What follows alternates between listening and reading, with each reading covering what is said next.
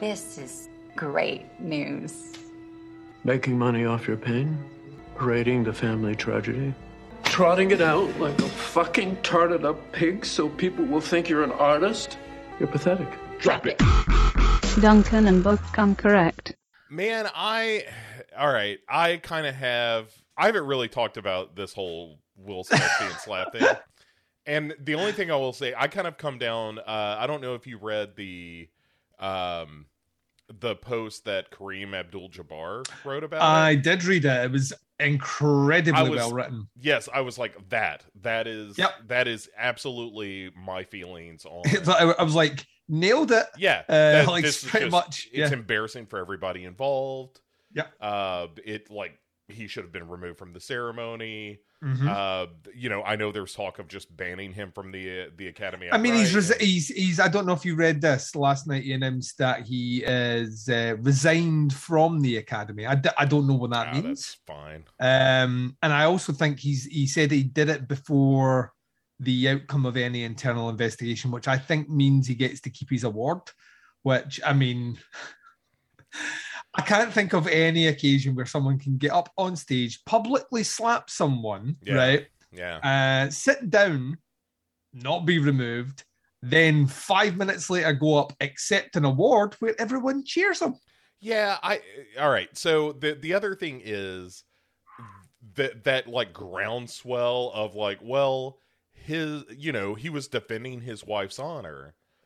And I'm just like maybe I am a a cuck in my old age or something, but any of the women that I date, if Yeah. I were to pull some shit like that, they would be pissed at me for having gotten up in their business. I've got yeah, yeah. Like m- m- my wife is more than capable of handling herself. Right. Um, They- they- and I, I dare say, if uh, the thing is, if Chris Rock decided to to crack any uh, any jokes at my wife's expense, she would open a can of whip ass on him. Like Yeah. you don't you don't you don't go into you, you, you do not. I told you before, like my like my, my wife. I think it was like the third time she met my mum. Um, like referred to me in front of my mother as a fuck nugget. Um, so I do I do like your wife a lot. as a as a term of affection, Bo. So um, you know, so like I like I don't I don't know. I, I like I, I watched it with with the the the cringe that everyone should have had watching something like that. Um and all the all the kind of the I think actually weirdly enough, um like Jim Carrey, like who just appears every now and then, had a really good take on it where he was just like that. It's embarrassing. The whole thing's embarrassing. The whole the whole system of Hollywood it's kind of embarrassing. Um, and he's like that. If I was Chris Rock, I would have sued him for what was he said two two hundred million. I would have sued him Yeah. for because that clip is going to exist online for all time. Well, eh, you know, he also apparently Chris Smith, uh, Chris Smith, Chris Chris Rock. I can I conflated them into one person. You have bl- you've Brundle flied them together. I did Brundle fly him. Um, but apparently his ticket sales have gone through the roof on Of the back course end they of have. this. Of So- course they have. You know, I just publicly invite Will Smith to smack me right into a better tax bracket. Um, but yeah, it's it's really Cringe. unfortunate. It's really Yeah. stupid, and you know, I I just I'm of the mind that like anytime that you resort to violence, especially in a setting like that where it's just a bunch of rich people sitting around having dinner and yeah. handing each other awards, like that is not a setting for violence. And No, no, no, no. Uh, oh, there's a there's another thing that's been doing the rounds, which is an interview on the. I don't know if you saw this. The uh, when did we become the Jay Leno show? Um, did, did you see this? Did you see this? Um, the Did you see there's- um, I do cars now. Um, there's a there, there's a clip going around from an Arsenio Hall um interview from 94 where Will Smith's on that and Will Smith publicly um cracks a joke at a member of the house band who's a lady with alopecia. Yeah, it's yeah. Uh, anyway, it's it's all stupid. Time is a flat circle, Bo. Time is a flat circle. Um, all right, so I've got yeah, uh, Oh. before we get into the movie stuff. Um, so I've got another story for you. Oh So- wow! So Right. you and I have, uh, you have two dogs, right? I have three dogs. Three dogs, I know why you would think. I know. I know why you're saying that because, like, like you weigh them together and they may make a dog. So you just assume there's another one there as well. Yeah, It- I yeah. get that. It's funny Yes. you said that because I was going to say I have the equivalent of those three dogs in just the Wonder Mud. Just the leg of the your dog that Yeah. you have is my three dogs combined. So, yeah. So are I- you about to tell me you're about to get a second dog? No, no, no, no. Jesus, I was about to say, but what are you doing? No, no, no. Th- yeah, this guy's plenty. No, the story is that uh, Johnson, the Wonder Dog, Yeah. last week, this is coming off like I just got back from a cruise and all that kind of stuff, and Mhm. uh, which is why I, I have so much color. And um, the week after I get back, Johnson just starts shitting everywhere, and he's not on any different food or anything. And I'm like, Yeah. oh no like you know and i you do the stupid thing which is to go online and every diagnosis online is like oh your dog's intestines are just Yeah, yeah, out. yeah. D- die." Doctor Google, Doctor Google always gives you the worst yeah uh, result. You know what I mean? so i i end up talking to the vet a number of times throughout the week of like Mhm. you know hey dr vet um my dog keeps shitting and they're like okay just you make some food that's like rice and chicken and boiled chicken Yeah. so that uh, it's the most you know inane kind of food that you can feed a Yeah. dog so it resets their their uh just their stomach and so forth Yeah. And resets the not- router bowl. yeah it literally resets the router. That's all it is. yeah Things come back on like it's like that scene in Jurassic Park where, where they have to run it and then do the yeah like, and everything starts coming on. Yep, that's literally what it does. Rice and chicken every single day. The same for me. Just plain rice and chicken resets me. So uh, I do that, but it's still not getting better. It's been like four or five days, and right. and you know, so I talked to my vet, and I'm like, hey, when can I? I I, I just want to bring him in and make sure that it's not something more serious, and uh, she's like, look, I, I'm I've got kind of booked up, so you're gonna need to bring him in Sunday morning, which is kind of the Hmm. emergency time. And just get get here early, and we'll take a look at him. And I'm like, huh, that sounds expensive. Emergency vet Yeah. sounds pricey. In the grand Yeah. scheme of things, was not too bad. So I, I take him in there. They he immediately gets gets away from me, getting out of the car, and proceeds to have yet another runny shit. And I'm like, oh, come on, man! Like this is this is reflecting badly on both of us. And um, so they're they they check him out, you know, and they're like, okay, he doesn't have giardia, which you know that's really good. Doesn't appear to have any kind of blockage. Here's some antibiotics. Here's some probiotics. Mm. Um, you know, just general stuff, and and keep up with the chicken and rice, and you know, th- this should all kind of resolve itself. And if it doesn't, let us know. And and in fairness, in and out of there with all the the medicine form and everything for under two hundred bucks. So I'm That's pretty fucking great, boy. yeah, yeah, very pleased. And so anyway, on the back of this, like I start giving him the antibiotics and and that kind of thing. And the and Johnson is good because he eats just like, you know, Cookie Monster. Yeah. So I can just throw the antibiotics in with his food and it will just I- get yeah. gobbled up with everything else. And so then there proceeds to be a period of like three days where he doesn't shit at all. And so I'm calling my vet back and I'm like, hey, I've got kind of the reverse problem now where this dog that had just been a sieve Yeah. Now isn't pooping at all. And she was like, actually, that's not that uncommon because he had kind of emptied the chamber Yeah. and is now refilling it. And you know, give it a uh, give it a, another day or two, and then call me if if it's a real problem. But more likely than not, it's just that his system is kind of getting back to normal, and it takes some time for all that stuff to work its way through.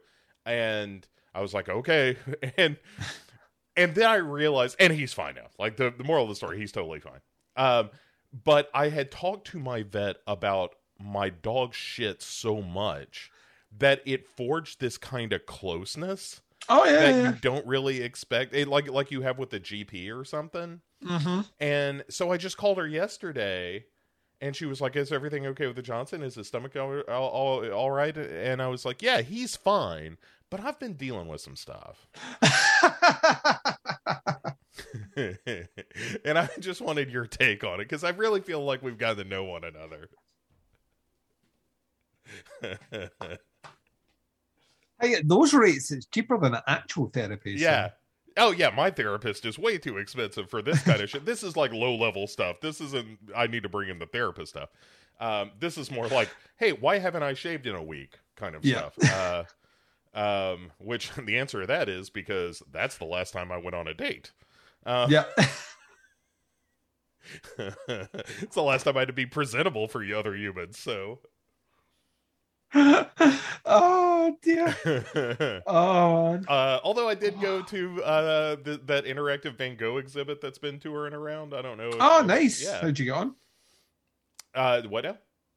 I said, how did you get on? Oh, It was good. I thought you said who did you get on? I was like Duncan. Who did you How- get on? How rude. Um, it was it was okay. I don't know. Like I got the tickets as a gift, and I think if I had paid for it, I would have felt a a little cheated. Oh, right. You know, I mean, it was was it a pirate dance along again?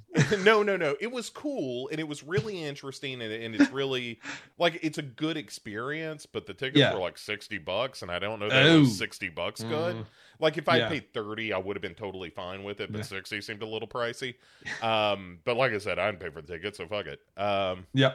and uh, and better yet, it was a gift from my now ex girlfriend that I Ah. took a date on, which felt like I was really, you know, turning the knife. I mean, she didn't give a shit, but I felt better about it. Yeah. so, uh, but it was cool. Um, the, my favorite thing was that they had a lot of uh, Van Gogh merch on your way out, Oh, yeah.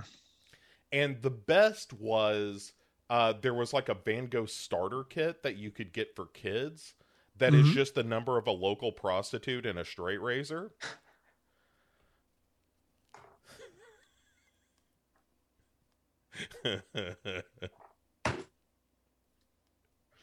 so how are you?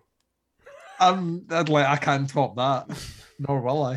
Uh, yeah, I'm great. I'm great. Uh, doesn't feel like it's been a couple of weeks since we did one of these, but then uh, like I'm avoiding this uh, slasher TV show like the fucking plague. Uh, so much so that you messaged me last night and were like, "Have you even watched it yet?" And I was like, "I will watch it right before we record, and I will not let it even enter my thought." um, at all. And then I watched it right before we recorded, and then I made a bold statement to you, Bo, which is I think this is the worst season of slasher. I think anyone that says this isn't the worst season of slasher um, has no concept of what it is to go back to back on these seasons. I think they've had the passage of time in between them, like a year or two years or whatever that is. I think when you go back to back on them, this one is easily, and I see this with like a great deal of confidence. This is easily the worst in the writing, in the acting, in the fucking flashbacks, um, and just everything. It's just it, it's not even dumb. It's just a complete waste of energy. I've really, so yeah, I'm looking forward to talking about episode five, though. Bo. I've Uh, I, back half and all. I've gotten to the point where if Dawn is not on screen, I just don't give a shit. Uh, Like, that's- yeah, switch off. yeah. total uh, switch off. Ugh. Well, well, let's talk Uh. about uh, some some movies, good and bad here, Duncan. Um, Yep. And uh, you want to go first? You got a you got anything? Yeah, I've got a good. Um, I went out to check out that new Ti West movie, that X. Oh yeah. Um, really, really, really good. Thoroughly enjoyed it. Like, thought that was it. I think it's it's an interest. It's an interesting thing because I think instantly when that movie came out, there was a like we like we do with. I think horror might be the only genre that actually fucking does this, where like you, you instantly start talking about legacy of director Mhm. like very early in a career. Ti West was one like as soon as Ti West had the Innkeepers out, people were saying Master of Horror like straight away. And I mean that was essentially his third movie. If you remove Roost from it, which was an indie movie, if anything, um, you know people are instantly talking about that. And you know, Sacrament got a bit of a you know a bit of a backlash. Um, not a disappeared terrible from a movie. The, the marketing on that was the real. yeah, yeah. I That like about- the thing is, I've watched my initial viewing. I wasn't a fan. I've watched it twice since then. The last time I watched it, I was like, "This is a really well put together movie. It's just, it's just familiar. You know, the, his big his biggest issue is that it, his biggest issue is that it claims to be in a, it does the reverse of every other horror movie, where it claims to be a completely original story and it's clearly Jonestown, right? Whereas every other movie does the based on a true story, where it's clearly not a true story. So Yeah. like, it's the it's the reverse of that. Um, but you know, he's obviously been away. He's done some stuff. He's done some TV, um, etc. So him coming back with A24 was really interesting. And then before it came out over here, we'd already heard, oh, he shot a prequel to this movie, and I was like, well, that seems a bit strange because that's not what A24 does. A24 has never released a movie that has a sequel. Oh, everything, yeah. everything that yeah, everything that label's done is standalone. So that's 10 years of movies which are one and done's. So I was like, that this is like even even more bizarre. Um, and then the news that had come out that he'd filmed at the same time. Um, so basically back did the Corman approach back to back, uh, wanted to use same locations, same actors. Um, and then I watched it and I found it once again, not the most original thing I've ever seen. Funny, dark, incredibly well shot, uh, very referential to the, the the horror genre, and in a way, when it finished, and I was like, "Oh, we're getting a prequel to this," I was like, "I would watch that prequel." And I am not a prequel guy. I am. I'm the exact opposite. I, I'm like, like as soon as you start making prequels, all you're doing is creating plot holes in the movie that I've just watched because you'll not answer everything or you'll miss a point and I'll be like, well, that doesn't tie into that logically. Um, but yeah, I'm, I'm like totally in for it. So I, I thought it was really, really, really, really, really good. I think the only negative I would say, and I would see why people would say it, is I think there's a laziness in saying what the comparisons to the movie have been from a marketing point of view is is Boogie Nights meets the Texas Chainsaw Massacre Mhm. it's Boogie Nights in that it deals with porn, but it doesn't deal with porn like Boogie Nights deals with porn. And it's you know it's it's Texas Chainsaw Massacre in that it's a house in the middle of a field in the middle of Texas, and there's an old couple. They're a little bit creepy. That's about the extent like of the comparison. So like I think you, you're you're better actually just going down the road of it's a you know it's a slasher. It's you know it's a it's kind of it's a like gory slasher movie which has a dark sensibility about it and um boy does that have a lot of Chekhov setups and deliveries all the way right through it in a way that I kind of. I got to the end and I was like that was a hoot. Welcome back to the horror genre, Ti West Mhm. just keep just keep making movies here because like like I said, I don't think he's made a bad movie. Um and I would like to see I, I would like to see more, as they say in Starship Troopers. All right. So Um, uh, well done. I, I'm looking forward to it. I haven't seen it yet. Uh, I am behind on literally every movie. But but uh, speaking of of, of kind of catching up though, Duncan, Ooh. I have a movie that uh, I don't know if you recommended to me. I know Kate Pollock did. Uh-oh. So uh, th- this could be like a, a little one-two punch. Anyway, finally caught up to the movie Fresh with uh, Sebastian Stan and Daisy Ridley Jefferson. That's not. Yes, I name. didn't recommend that. Okay, so the I, I for some reason I thought you had also. Let me get her actual name. Her name is Daisy something, and then I just started saying words. Um, so I'm gonna give you the same recommendation that Kate gave me, and I think it's the way to approach this. Daisy Mhm. Edgar Jones is the yes, uh, I'm now looking at this. I have not seen this movie. Okay. So the basic premise is that Daisy Edgar Jones is uh, just a, a young woman trying to find a guy. Nothing unusual about this. She Mhm. ends up um, meeting Sebastian Stan of Winter Soldier fame, and Yep. Uh, but Pam and Tommy. Like it turns out, he's a really good actor. you know, Yeah, yeah, yeah, yeah. Um, Versatile bull. yeah very very good in this and um you know the, they start uh, seeing each other a little bit he seems like a really nice guy and then he invites her to a getaway where she is going to be kind of cut off from people and communication and All right. and I will not go any further with what is what's actually going on there because it, it's kind of worth the ride Mm-hmm. and it's really good duncan it's like Ah. like if i were putting together a top 10 of the year so far it would be on that list it is uh Cool. it, it's it's really interesting and it's kind of funny and it's really well directed and the performances are all good and it gets gruesome in, in some ways that are like oh okay so we're gonna go here. Fantastic.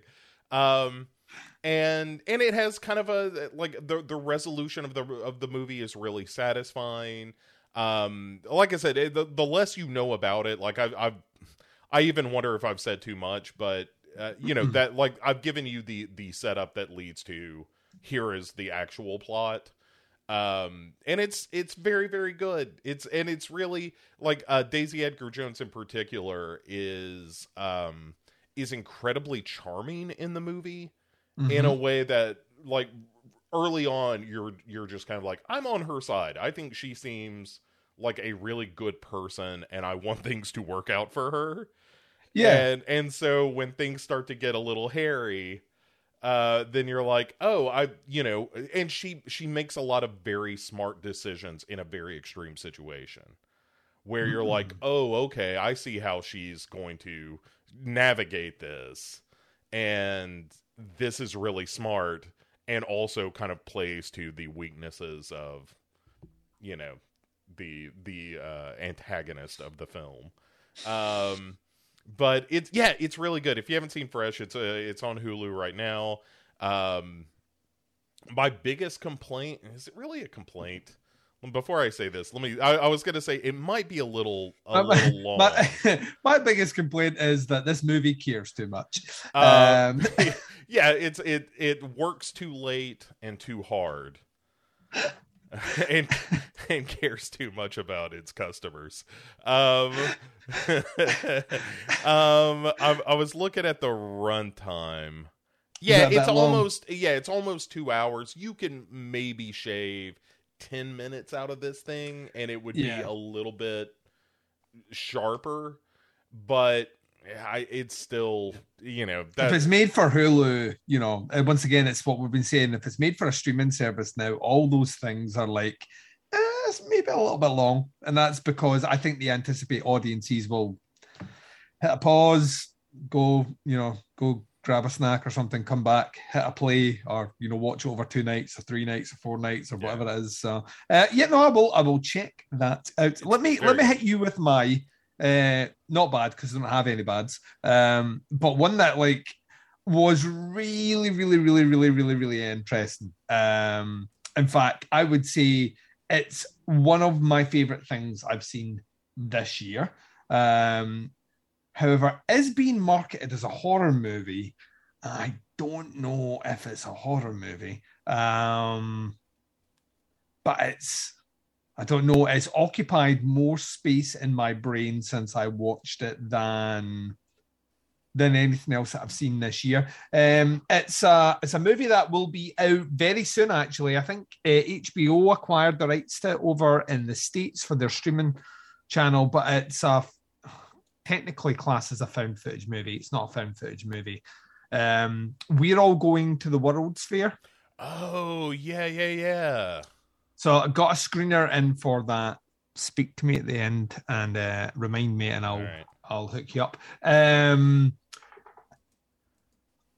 it, it kind of it kind of blew me away. Like it's a first time filmmaker, well, first time director for a feature. Um, leading actress is it's her first movie, and there's something surprisingly real and compelling and ethereal. There's a there's a quality that really made me kind of think about, without sounding pretentious, um, the world, the internet, connectivity.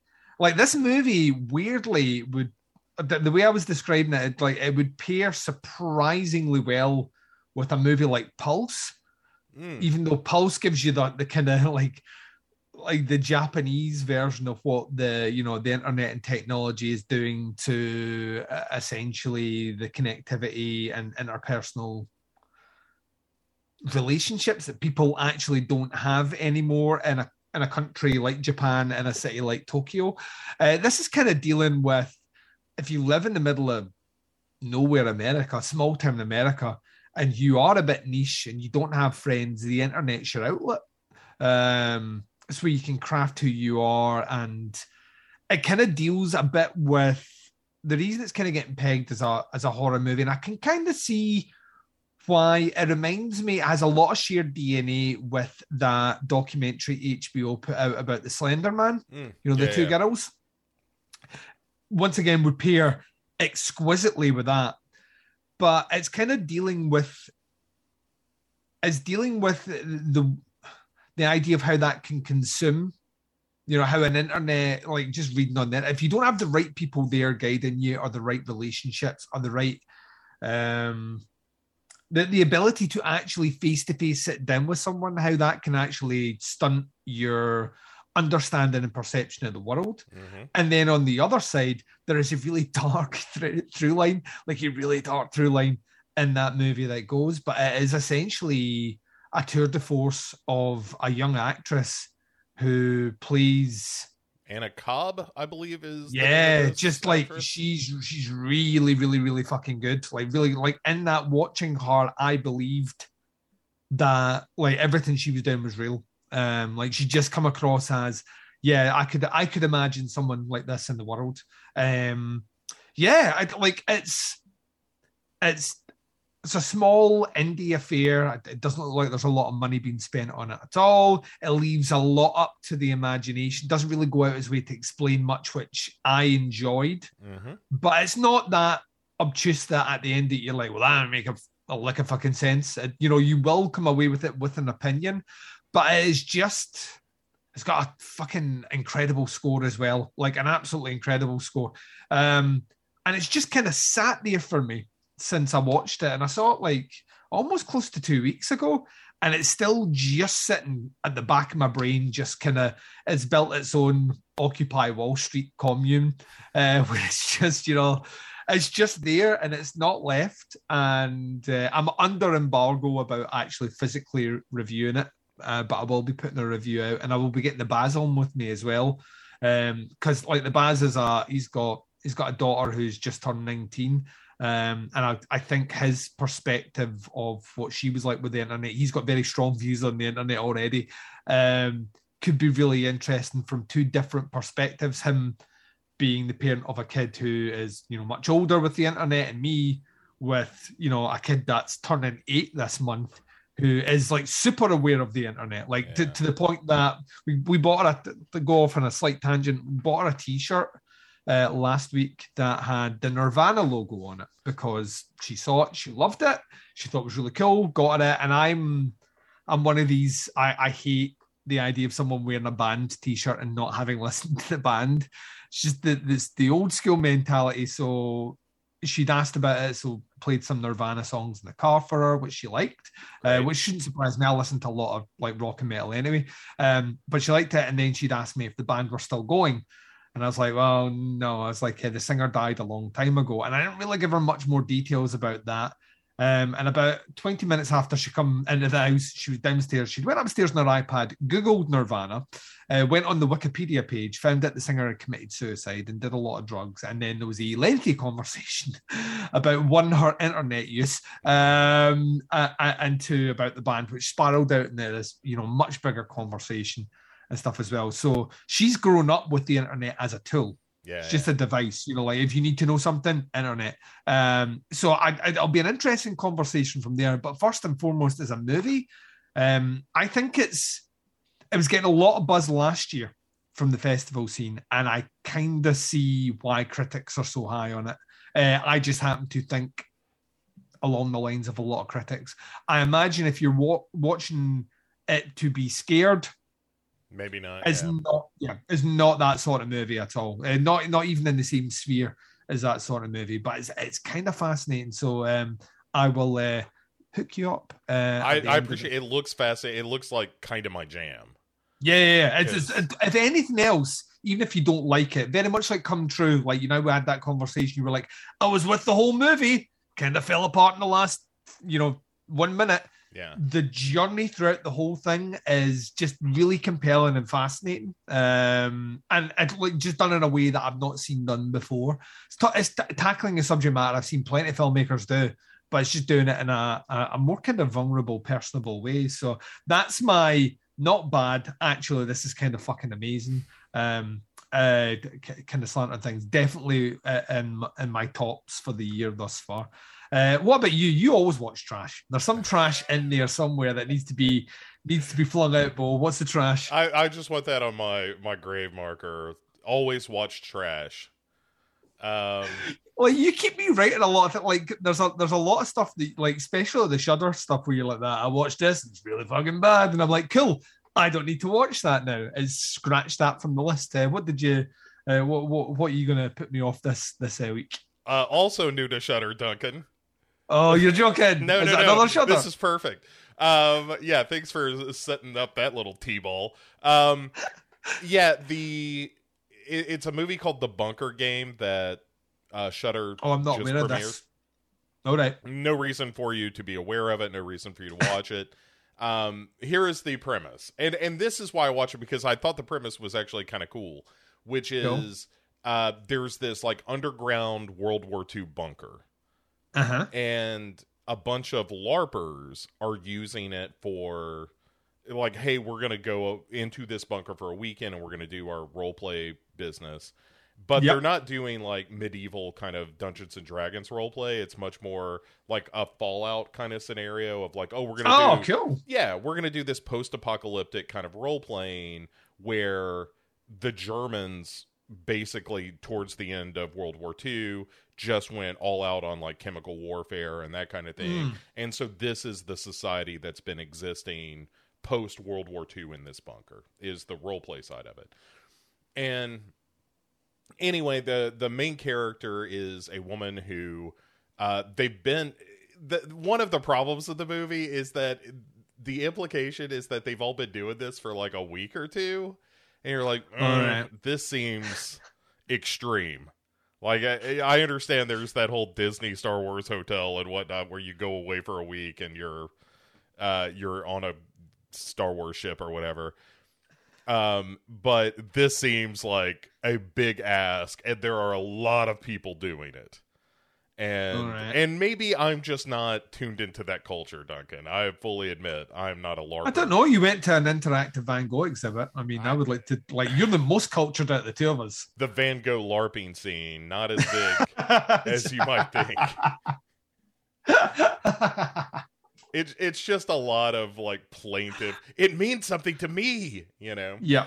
um that's uh, for listeners out there that is a little bit of the film lust for life starring kirk Mhm. douglas as van gogh uh which i urge you to see if you've never seen it because Mm. kirk douglas and van gogh in the same sentence just it goes together Match made in heaven. yeah. So, at any rate, Duncan. So what what uh what happens is all of the main all of the guests kind of take off, and it's really just the staff that's left. Mhm. And it turns out that the bunker is surprise surprise kind of haunted, and it goes through this sort of like okay, why is it haunted? Who is haunting it? That kind of thing. The problem with the movie, Duncan, is that it's so boring. like everything you've said just now sounds like the most exciting shit ever.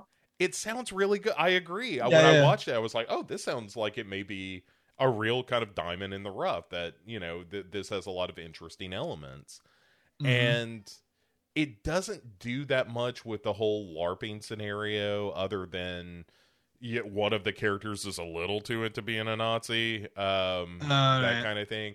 And the main character, this this woman who is uh, like part of the staff, is oh my goodness, turns out she's pregnant, and it, like it's one of those things where uh, it, almost feels like part of the script was written by computer intelligence.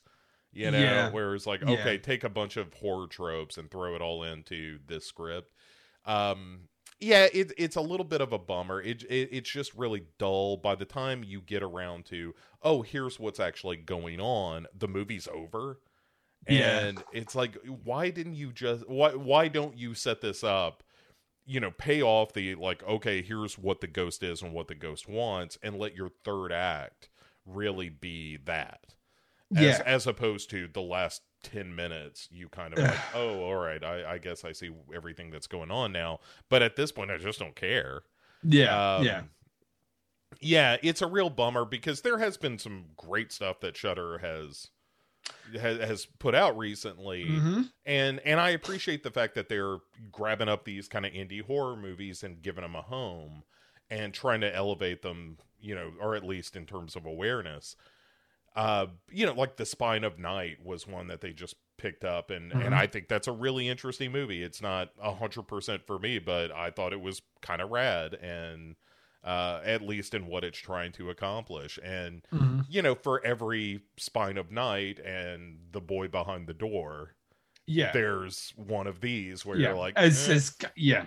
The, the- there's a there's a weird. Uh, we mentioned it before. There's a weird balance. They've got um that the Cellar that I just saw at Fright Fest is this month, so you'll be able to check it out and see if I was far away from my comparisons directly to fucking Hellraiser, um, which that movie has a hard on for so much like Hellraiser with a little bit of the beyond, but not as good as either. But I, I know you'll check it out, and I'm looking forward to our conversation. Let me hit you up with a doc though, because I have been uh, st- like binging true crime docs at the moment, like absolutely fucking ravenous for them. uh-huh. Um, there's a brand new one dropped on on the old Netflix. It dropped like what two two three days ago called "Trust No One: The Hunt for the Crypto King." oh yeah, yeah, It yeah. is fucking fascinating. Like apps, it's, a, it's not a series or anything like that. It's about an hour and 40 minutes. And that is an hour and 40 minutes that weaves twists and turns and leaves you in a bit where you're like, is he dead or is he not? Like, like, like, still at the end of it, and then, then it actually has a point, and like, it leaves you with people saying, like, it's like a, a really interesting commentary on conspiracy as well in the background, which I. I, love when you can tie that in because it's all internet sleuths and um, and all the other stuff that's going on. But there's a, there's a bit at the end even where that like we could you know they could physically exhume the body, do a DNA test, and come back and say it is his body that's in that casket, and people would still be out there saying, well, they paid to have the yeah. Test results changed, and that's not him, and he's still out there with my money. It is super. It takes a turn in the middle that had me going, What? This guy, this guy. Like, honestly, I well worth your time. Is it like it is a it is it's one of those just shove it on in the background, sit down, you know, you don't have to pay intricate attention to what's going on, you'll get the gist of it. And then and it also reminded me why I have not even part like not even remotely invested anything in Bitcoin. Yeah, that all seems like, that and It all seems dodgy. There's not Yeah. one positive, but I've yet to hear one positive Bitcoin story. And everyone that seems super excited about Bitcoin seems super excited to sell you their Bitcoin. Yeah. Like, so well, hmm. it- you know, the, the, I, the this is my rule of thumb with with any kind of currency is if I can't go to the store and purchase something with it, yes, and yeah, yeah. and also it needs i know the whole idea is like oh it's this decentralized and deregulated form of currency but it's Yep. like well that doesn't do you any good because without regulation and and some kind of standardization where the, you can count on the value to be relatively stable Well, this is this is why it keeps going, uh, as they would say in uh, in my country, as my granddad used to say. I'm doing all these little things every now and again because I know the people out there like them. Um, that uh, you know, the, it would explain why its value goes up and down like a hare's knickers. Um, Yeah. you know what I mean? yeah well It really is, Yeah. and like it never, like it, it, it never stays steady. It fluctuates like a motherfucker, and that's because. It doesn't exist. It's Right. numbers on a computer. It doesn't exist. it's all yeah it's all speculative investment and i'm i'm just not I, No. I don't have that kind of courage when it comes to my money i'm Yeah. like i you know what i like real estate I like. yeah, well, I, I was like gonna to say, like, go, go, and- go and put down a deposit on your house with Bitcoin and see what happens. Right. Um, Right, like I had to take out, uh, or I'm in the process of like having to take out a home equity loan, Yeah, and you know how I can do that because I have equity in my home. You know, that's right. because I here is a physical thing that I owed, and the bank is going to give me money based on that. You know, yes, and and like when uh China announced like, oh, we are never going to take Bitcoin. well, that's because- why they that's why they cover they cover it like specifically in there that that's the turning point for. Uh, like China said, you know, we're not dealing with this, and then the value just plummeted Yeah. because everyone was like, "We thought China." Like, what made you think? Like, what made you think China would accept a deregulated currency? You Right. fucking ass clowns. the number one economy in the world is not going to take your made up money. Yeah, You know, yeah. I, I've for a long time I was pitching them Bocoin, and China Bocoin. was like, "No, we are not taking that." And I was like, "Are you sure? Because I've got a lot of it." Yeah, there's there's loads of it here. Yeah. Please. All right, let me let, let me also kind of back that up, uh, back that thing up with Back that up, Bo. um another true crime documentary that I haven't finished the whole series yet, but it's Oh. been really fun. Is I've been catching up to um the Confession Killer that Henry Lee Lucas. Oh, that's great. Yeah, I'm most of the way It's through fucking that. great. Yeah. and that's the, you know, the, like I I always enjoy a serial killer story Mm. and seeing the twists and turns of like this knucklehead this Yeah. like henry Lu- lucas is not a good person and i don't mean to No, diminish no, no, no, no, like no. he is a, a terrible person who did terrible things yeah, at not- least at, at least three murders. yes Like I, I think maybe at the most actually three murders can be attributed to him. Um, but so instantly not a nice guy, Bo. no right like not not trying to diminish what the guy did but those moments where you just realize like oh he is so spectacularly full of shit Oh yeah, and the police are like, oh, do you want that? Another case, another case Yeah. closed. Book him, Danno. Let's get the let's like let's let's ferry him around the country and let's just get all these uns all these cold cases closed so we don't have to deal with them and our What? books look better. what is It is staggering. There's there's that one where they they literally say that he would have had to take a flight from one side of America to the other, and then essentially go straight to find the person and kill them, and then go right back in a vehicle, and then go right back over to the other side of the country. And he would have only just made it to his work where he clocked in that day.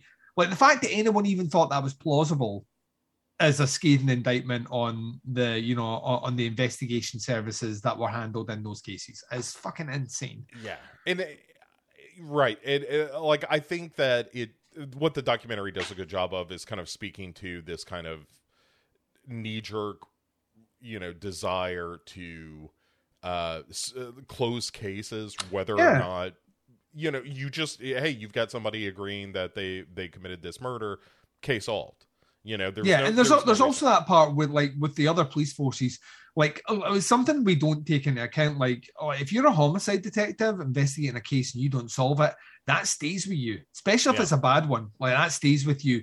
So if someone then starts to come in with some details that sound vaguely similar, you know, uh, the, the willingness to accept that, you know, as a not just even as a like it just closes the case, but I'd like to almost get that off your conscience yeah.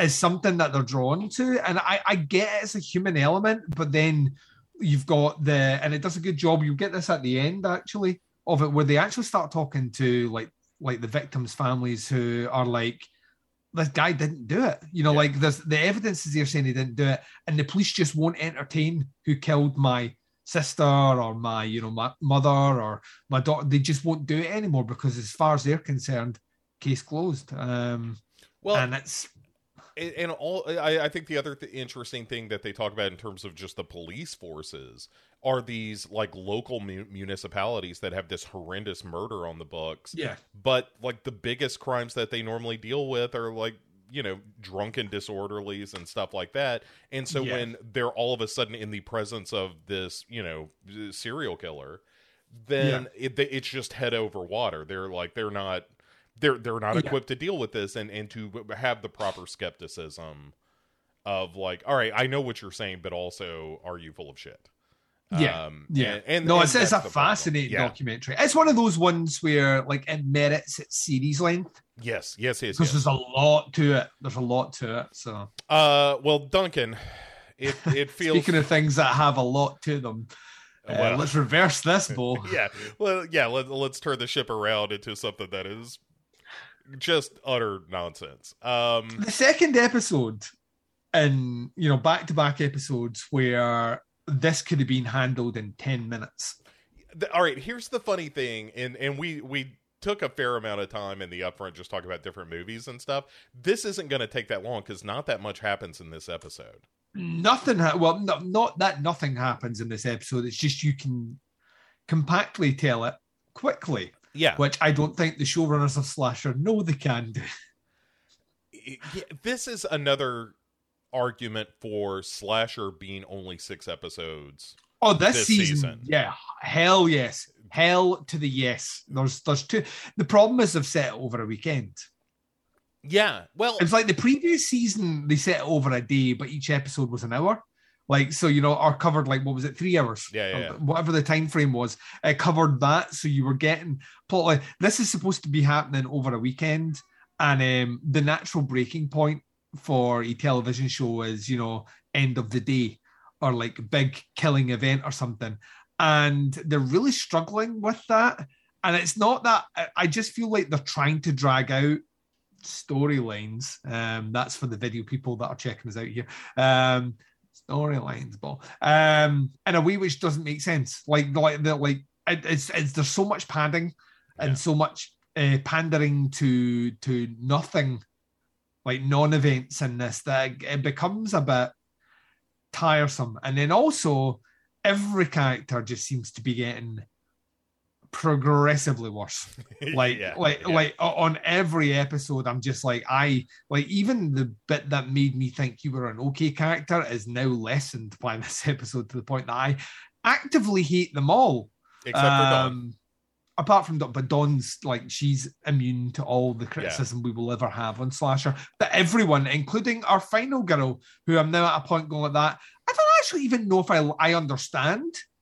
I understand why you're being as aggressive, but I don't actually know if I like you as a character either. If I can be bothered with you surviving, so Yeah, I I agree. Like I understand why she does what she does, but it doesn't make her a very fun character. Like I No. don't, I'm not rooting for her. no, only person- no, The only person I'm rooting for is Dawn, and and also the orphan.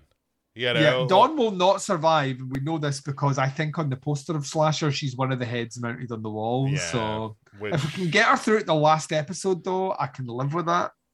well, so- we've only got three left, so Yeah. no matter what, it, she's at least going to be in the at 33 percent of You the have jinxed this. She will die in the first scene of the next episode. I we'll get to. I don't think that's the case. I think we know who's dying. Eaten in- by an orphan.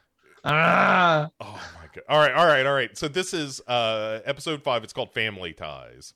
yes. Um, and not the Michael J. Fox series. no. Uh, unfortunately. No, it's not.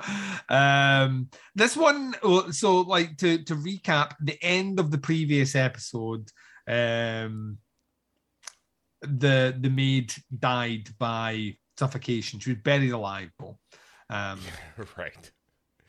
And so on the beach.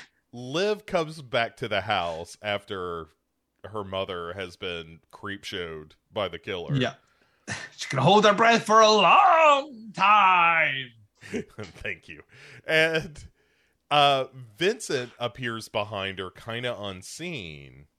Yeah, like like uh, like a like a fucking molester. Yeah. Um, Well, and she's going back to their bedroom or her mom's bedroom and finds these stab wounds in the sheets from the when Florence busted in and tried to to kill do that pillows. silent assassination where she screamed while she was stabbing Yeah. the covers. Die, die, die. and she finally turns realizes that Vincent's there and she's like, "Hey, where's my mother?"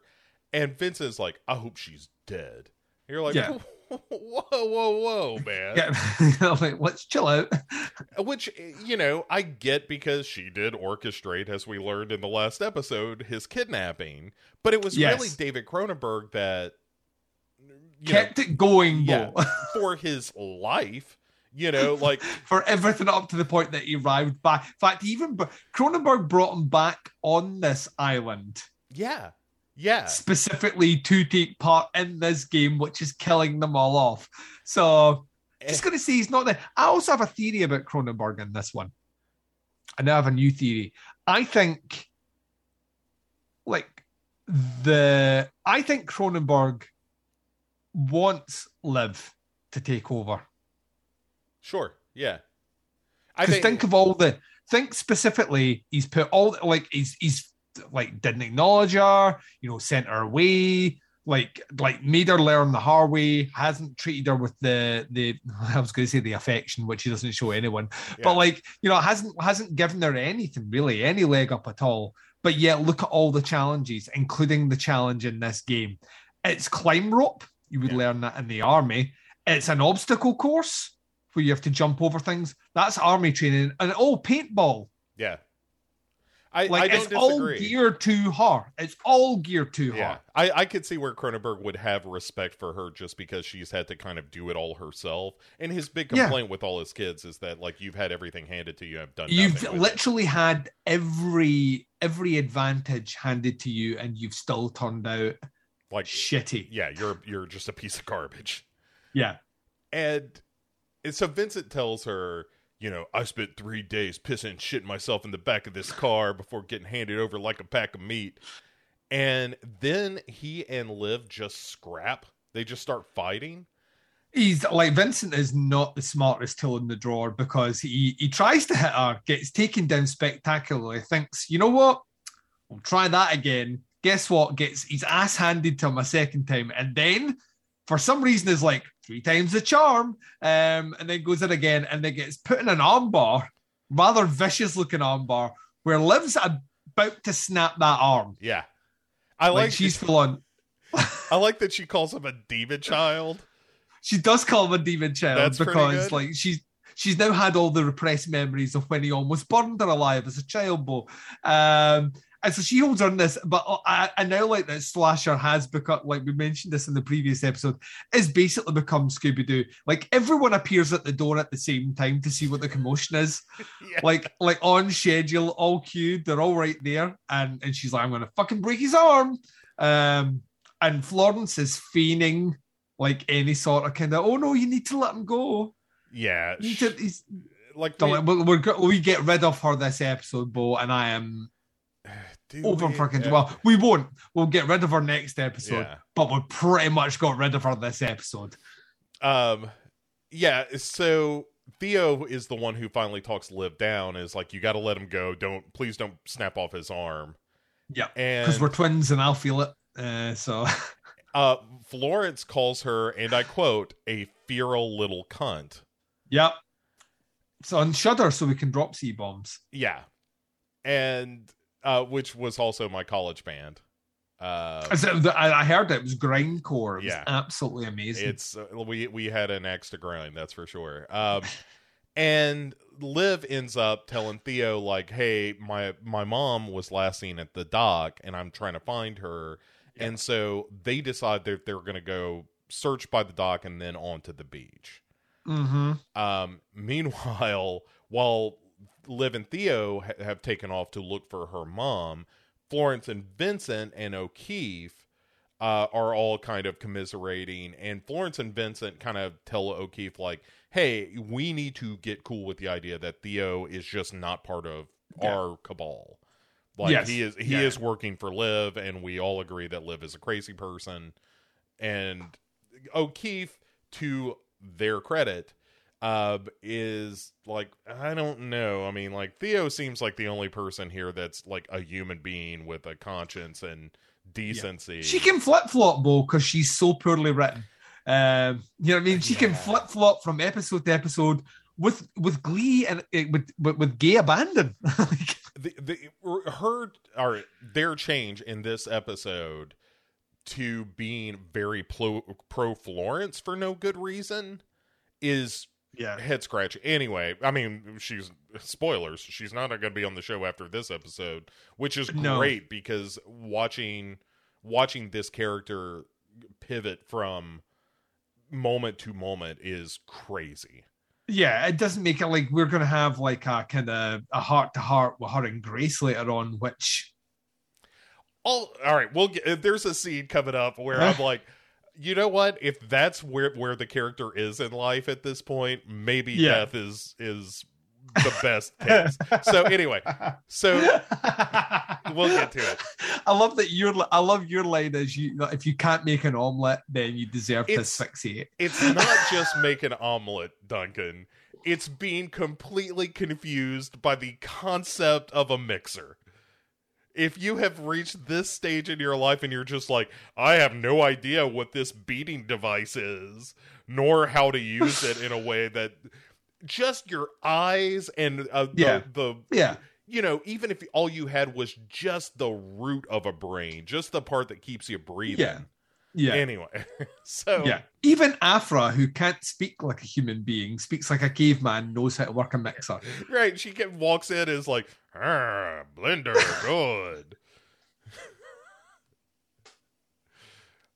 good. Afra, no blender. Um, Oh man, this fucking show. so- Uh, all right, but so on the beach, Theo spots the tuft of hair that indicates, like, oh, I think your live that your mom is buried up to her face here, Liv.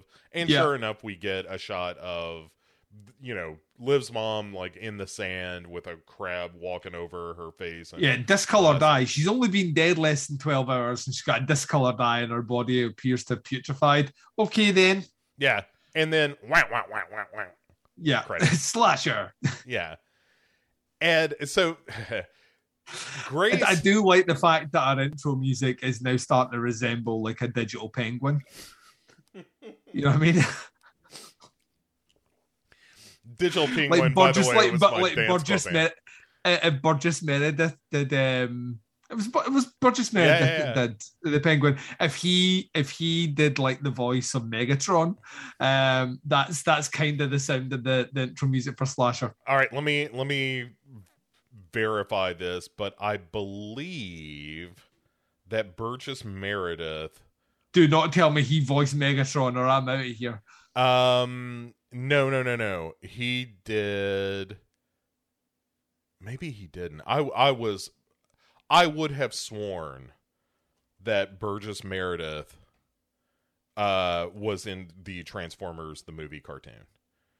But it Oh, it's turned- Orson Welles you're thinking about. well, it, Orson Welles and also um Leonard Nimoy. Leonard Nimoy is because I figured like if you've got Orson Welles and Leonard Nimoy and also Robert Stack all in the same movie, Burgess Yeah. Meredith is not far behind. Oh, he's somewhere. He's somewhere. Even if he's cheerleading in the background, he's there. Um, but yeah, like, uh, yeah, I, I just don't get. Him all right, cool, whatever. Um, and yeah, we're we're into the show proper, Bo. And boy, what an episode this is going to be. Ah, all right, so here here is a detail that I really like in this episode, which is we are just turning the pantry into the makeshift morgue of yeah, this island. this is. It reminds me of there's a. It's actually weirdly, in a lot of respects, it is is is making reference to um oh uh, five dolls for an August moon, uh, which is a which is a, like a, a Bava movie, which is also actually just based on a Christie novel. So Mhm. uh, is it um can't remember the name of it. Uh no, it'll come back to me. Uh, but yeah, like essentially that's what they do in that one.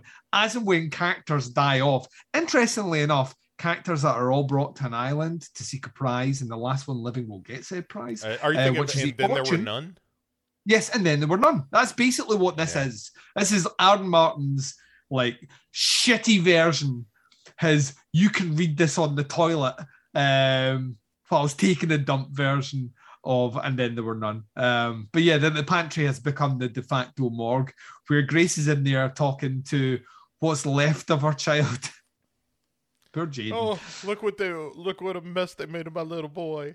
Um, and so amongst the jarred tomatoes and eggs and corpses, yeah, Grace is, is talking to her son. O'Keefe interrupts and is like, "Oh, sorry, I just came for eggs." Yeah, And- we're all hungry. I know you're not looking at your dead son, but Right, and I, I'm just hoping there's been no cross contamination between corpses and eggs here. yes. But but then O'Keefe tells Grace like, "Oh, you know, I just wanted to let you know, uh, I really thought the world of Jaden. Jaden always cared about people." And Grace is like, "Thank you for such kind words. You know, I think it's time for a montage." Well, like, yeah. You're the best around. Nothing's gonna ever keep right, me down. You're sunlight streaming through the kitchen windows as these two uh Oh, crazy this kids. well. I think this as well. Like that sentence that O'Keefe said about Jaden. You know, boy, wouldn't that be justification for a flashback, Bo? It, Like to see the good in a character. Yeah. You know, like wouldn't that be nice? Because then it would make me, I don't know, care for the fucking character.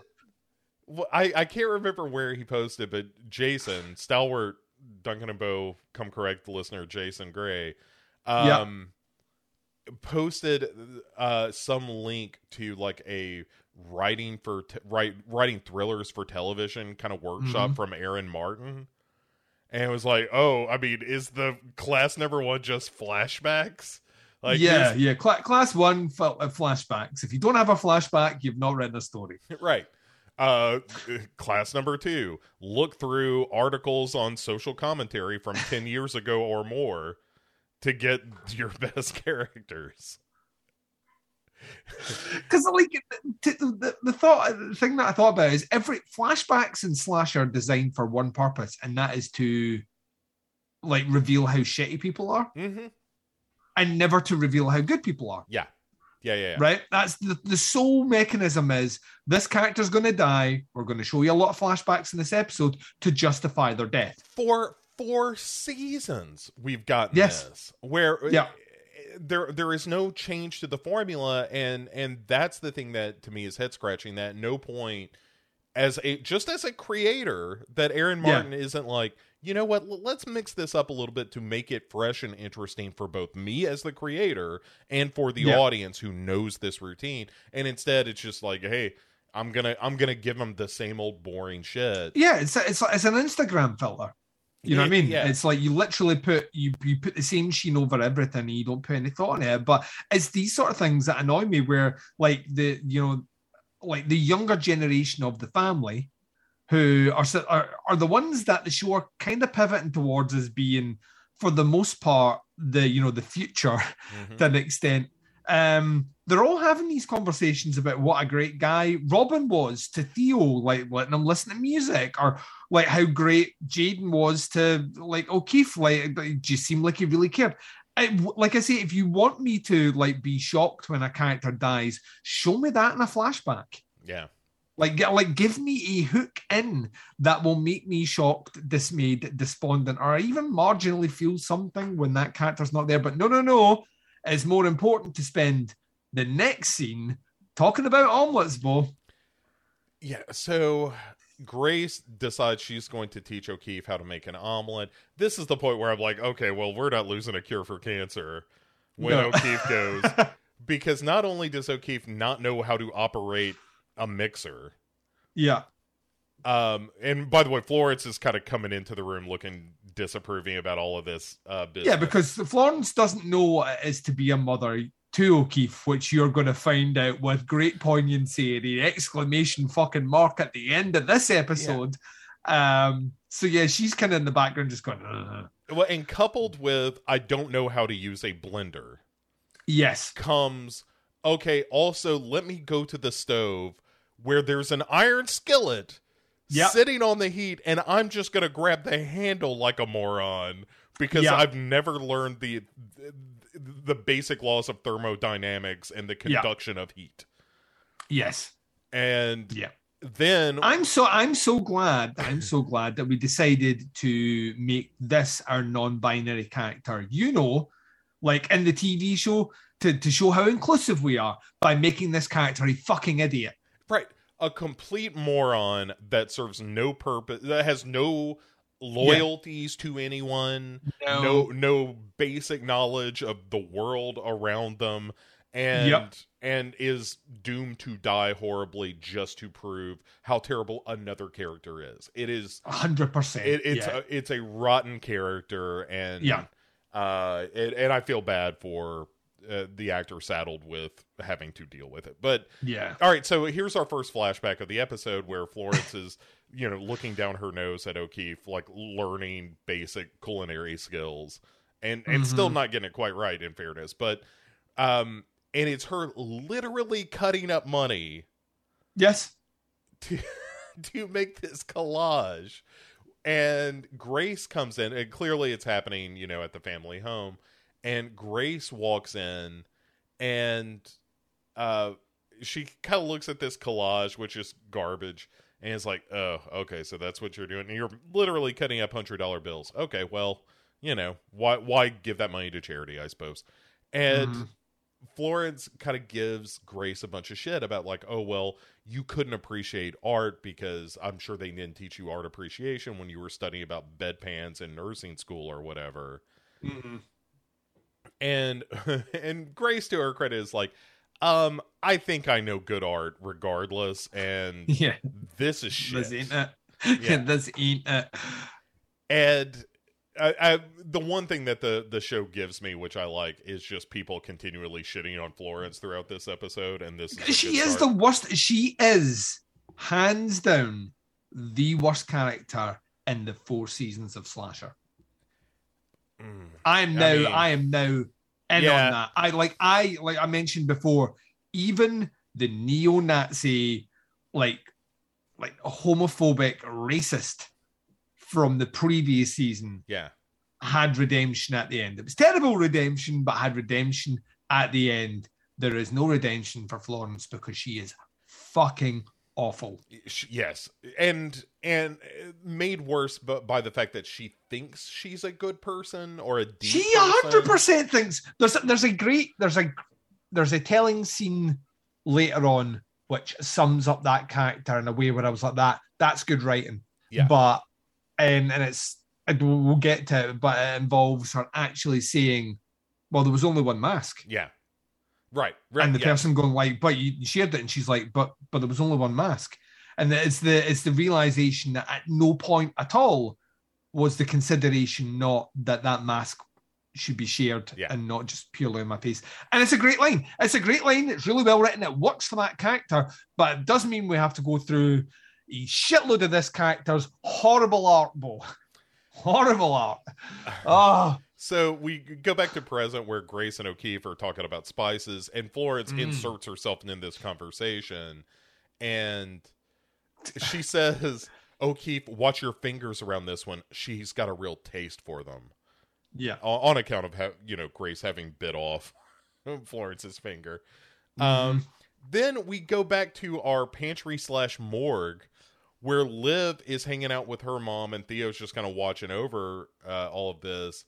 And Liv is like, "I want, I, I just don't understand how anyone could hate my mother that much." Yeah. and Liv is like, "All right, that's it. We gotta. I'm done. We gotta get off the island." And Theo's like, "Yeah, but you told me that the one boat to get us off the island is not seaworthy, and I'm down. Like, I'll go with you, but you have to prove to me Mhm. that we are not getting in a boat that's immediately going to sink and drown us." yeah.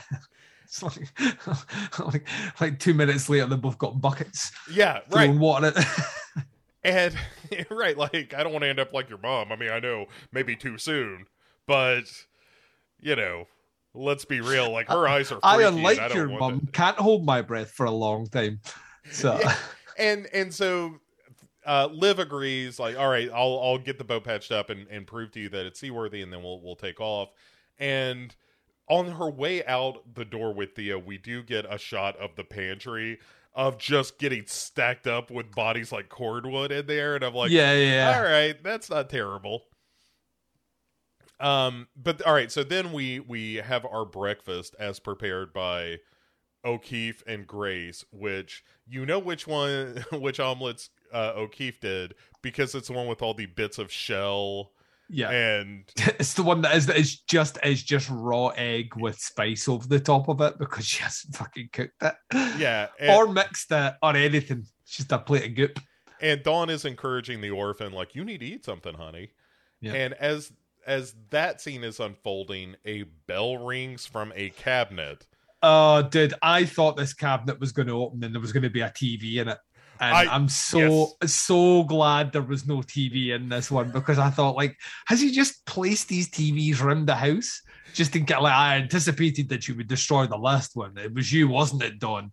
Um, For a second, I thought it had rolled into the room like that robot that Rocky has in Rocky Four.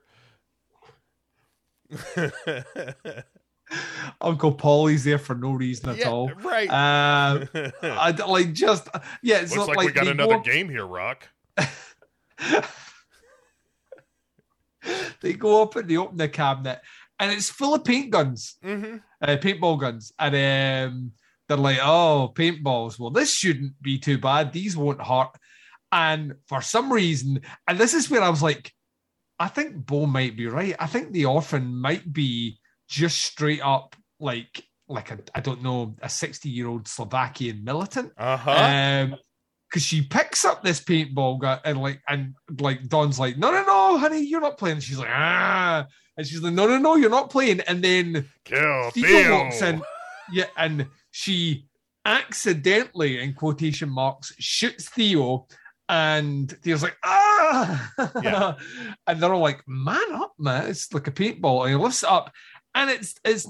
I mean, paintball. This is where the show kind of gets things wrong. You get shot with a paintball, it will break the skin. Yeah, yeah. It'll Like, leave a, a it will big anyway. Yeah, yeah. regardless. Yeah, yeah. This is supposed to be a rubber bullet. See, if you get shot with a rubber bullet, you go down, Mm-hmm. right? You, do, you don't get back up. But this show's playing loose with that. He lifts up his shirt where apparently it went through his shirt. Because he's got a hole in his shirt. That's not how rubber bullets work. But he's got a hole in his shirt, right? As if this thing, you know, it, it was strong enough to pierce fabric material, but not skin. And uh, there's this like already like visibly very, very, very sore and quote like well question mark infected mark on him Yeah. where he's like, oh, listen, they're like, oh, it's rubber bullets. And then we get the, the the game.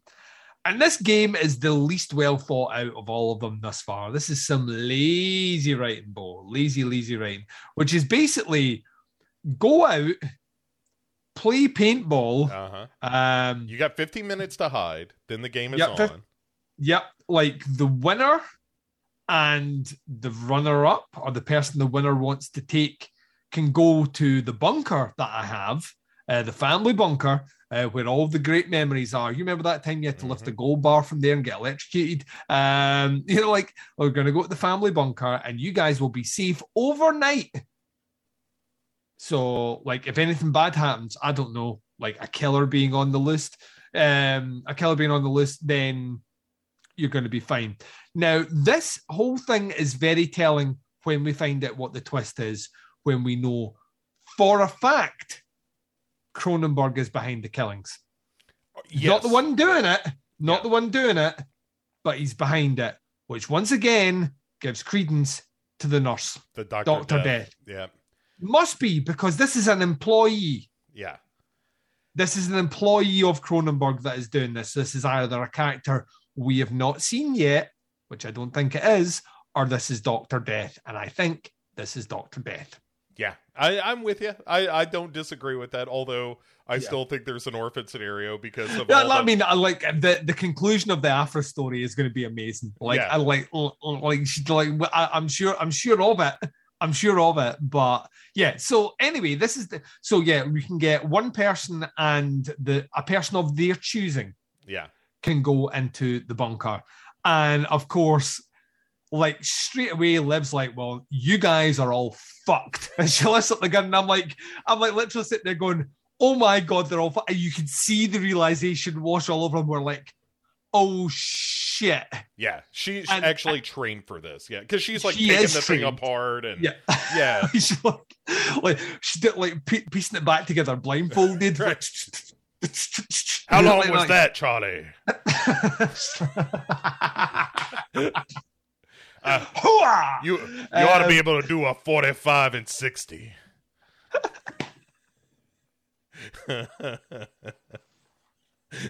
oh man, so good, so good. But um, so yeah, so like uh, Liv doesn't even waste time. She's out the fucking door, and the rest of them Yeah. are all like, like, well, we need to team together to take her down. We need like it's the only way this is going to work. We need to join together. Like, I'm sorry, Grace, that you bit my finger off. We had this one, but if we do not band together, Liv will take us down. Yeah. And also, we think she might be the killer. So, like, clearly not the killer, but we need to band together. And so they come up with a plan, and their plan is really shitty, which is we'll just make Liv angry. She'll shoot all her bullets, and when she's out of bullets, we'll, we'll hit her.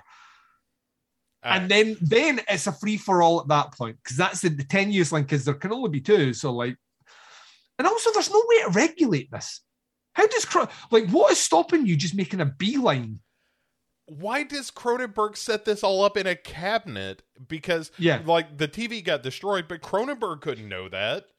Yeah, So anyway, yeah. He couldn't know this. Like he couldn't know that the Doctor Death isn't there to administer things. But what is stopping anyone? You have 15 minutes there. What is stopping anyone just run into the bunker? Two people just run, or everyone run it. Well, I can see why I'm glad that everyone didn't run in the bunker. But like, what what's stopping that Yeah, happening? it's the purge rules of like, okay, we got to stop killing people at 7 a.m. Well, I mean, Do we? It- Do we? you know, like 'Cause that, that's that's what that last purge movie kind of got right. Like the oh, that oh the purge is over. Well, we're just going to keep killing people. Can we do that? Yes. Right. Yeah, like this is all on, you know, b- assuming that everyone's going to be on their best behavior during the purge. So assuming that people are going to not be people, Bo, Yeah. and that's not how that works. But yeah, so they go out there. There's a whole lot of your mom was a real shitty person, Liv. Or like to try to like bait her into shooting around, and very quickly Florence and uh, uh, picks O'Keefe most likely because she saw O'Keefe bond with another person. yeah, yeah. And she's like, listen, you you are clearly you could not even whisk an egg. You clearly can't handle a fucking paint gun. You're So shit. You're a shit Yeah. person and unable to do anything. Yeah. So what we'll do is you just hide here. Mama's gonna go out, kick some ass, like unbeknownst to us, paintball champion seven years in a row. Um, like, no, I'm gonna go out there. I've got a plan. Me and you're gonna end up in the bunker. I'm gonna come back for you. You just stay hidden. Don't get in, involved with anything. And then we, like we said, we see Liv start to very quickly dispatch people. Well, Like, all right. So that yes, but before even that happens, mhm. Vincent shoots Theo just Yeah. because Theo's in the middle of a speech about how like you know we're terrible. I'd do the same. yeah, Yeah, I would do the same. I like Vincent's been well, this is the, the the most realistic Vincent's been as a person, where he's like that, like, oh, here comes another Theo speech. Not anymore. yeah. Uh shut the fuck up. I'm gonna nip this one right in the bud. And oh oh oh, there's also room for a flashback here because we go back to Florence taking her shitty art to this museum curator. Getting eviscerated by the snootiest snooty guy that ever snooted. it this is the one moment of the show that I found really just personally satisfying. Ah, yeah, because he shits on our art from a great height. Yeah, he's like I love it. He was like that. He's like, did you bring your art in here? Like we saw the slides and we rejected it then. You didn't need to bring it in in person. She's like, yeah, but the photographs maybe didn't do it justice. And he's like, all right, you're one of those. Yeah. Uh, yeah, he- let me tell you something, honey. You know, Well, and he basically tells her like you're just copying other artists. You don't have Yeah. your own voice. You haven't suffered at all. Like you don't have anything to say, and so you're just ripping off better artists, and it you're you're making nothing. which sadly hatches the idea of what she will use for her art later on. Yes. which is just her family's pain and trauma. Uh, or so, when I say her family, I mean her sons first and foremost, and then it just embarrasses Cronenberg, who gets another great, another great table speech where I'm just like, it was every dinner in the Cronenberg house like this, where he would start eating something, He never someone would say meal. something, yeah, he, but like that's why he died. Paul. That's why he died. Malnutrition. he, never, he Um, never had like he had low low blood sugar and no iron in his blood because he would get like a third of the way through dinner, and one of his shitty like, kids oh, would say, Dan now need to stand up, swear, and leave. Looks like I'm to have to do it again. His fucking family.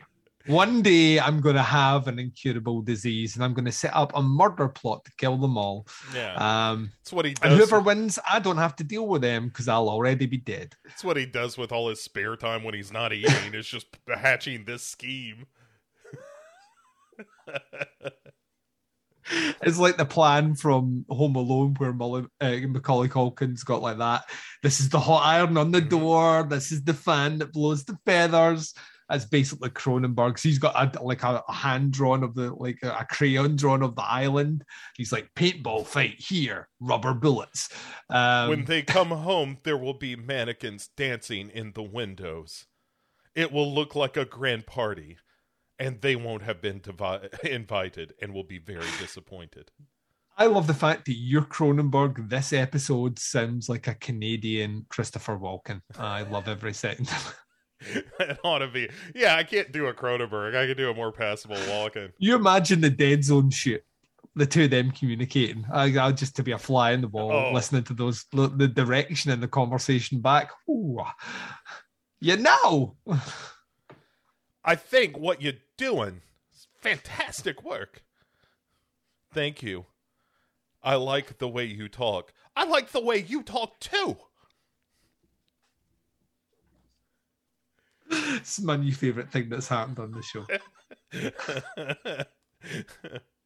the guy in the raincoat. It's exciting. Yes. He's a savage killer. I think that this is best illustrated by the rocking horse in his bedroom. I know. No, It's great. Uh, anyway, so back to the present.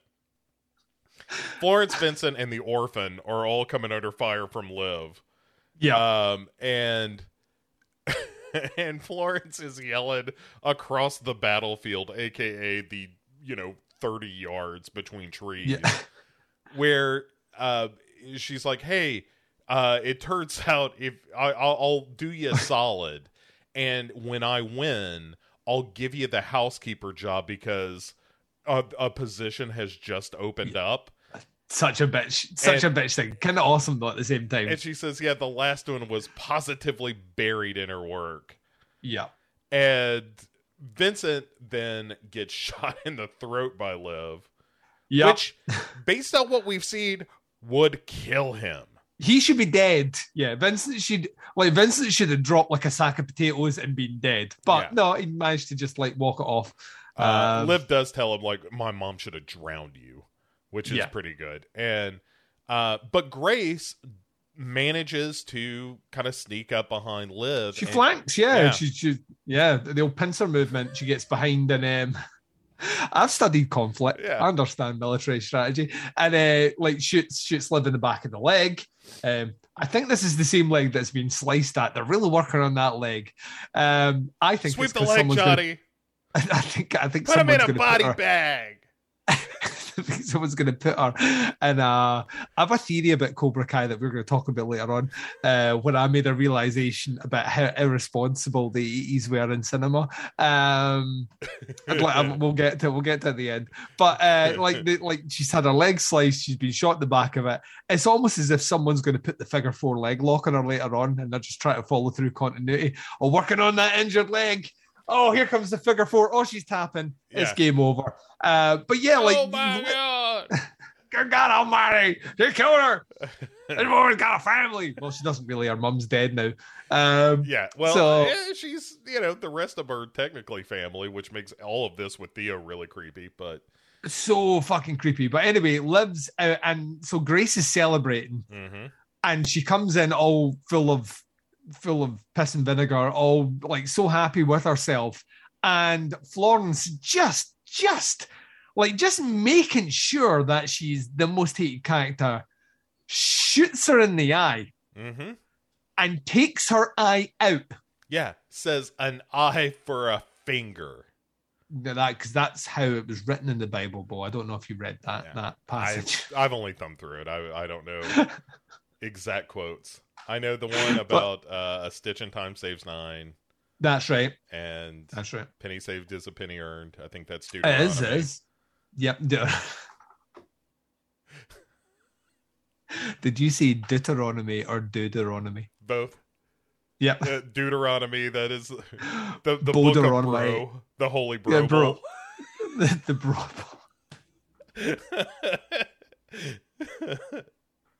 Yeah, I, I- remember that bit where like like uh, Jesus' dad was actually Broseph. uh-huh. Um, yeah, yeah, there's uh Deuteronomy, there's uh Palms, which is just a, a, a series of poems about high fives.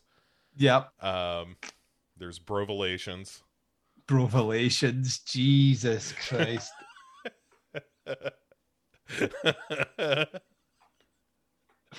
Ah, ah, there's a parody somewhere just begging to be written. Uh, but yeah, so Grace loses her fucking eye. the second book of the of the Bible, of course, is called Nexodus because it's the next one. All right, anyway, I'm done. um, so Florence wins. Uh huh. Yeah, and it's just like, And- all right, O'Keefe, let's let's Yeah, hit the bunker. Yeah, let's let's jog on to the bunker. Let's go. Yeah, later losers, and um, like she goes down there, and we're we're kind of left with a a family that are like, well, now what do we do? like, because like we're all kind of in the same boat here. Um, and so like the you we finally get a, a, a view in the bunker, and it's like the set from that 70s show. Yeah, speaking of bros, yeah, it looks like a man cave. Yeah, it's got so like a mini that- fridge with pizza in it, and yeah, I think there's some Like- BLs. Yeah, this is literally, literally what that this is Cronenberg's man cave. Yeah, when he wanted to get away from like that's why he had food stash in there. He could finally get something to eat without having to stand up and march off. Can't get my. This is for when he has like every night when the family has a bust up, he's going to get his his stuffed crust in a BL. Um, Right. and it's so like so yeah. So they're down there. Gotta watch and- Dancing with the Stars. Yeah. But it's like there's like bottles of champagne and shit like that there. And like O'Keefe, like straight away is like that. Listen, there's plenty of room in here and there's plenty of food.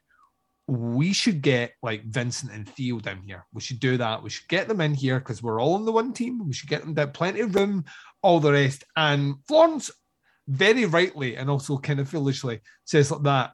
No, if my dad says there's only two people supposed to be in here, there's only two, you don't go against these rules. Yeah. There's two people supposed to be in here. So when we go back to the house, Duncan, and it's like the scene from Gone with the Wind when the uh, after the burning of Atlanta, where it's just bodies as far as the eye can see.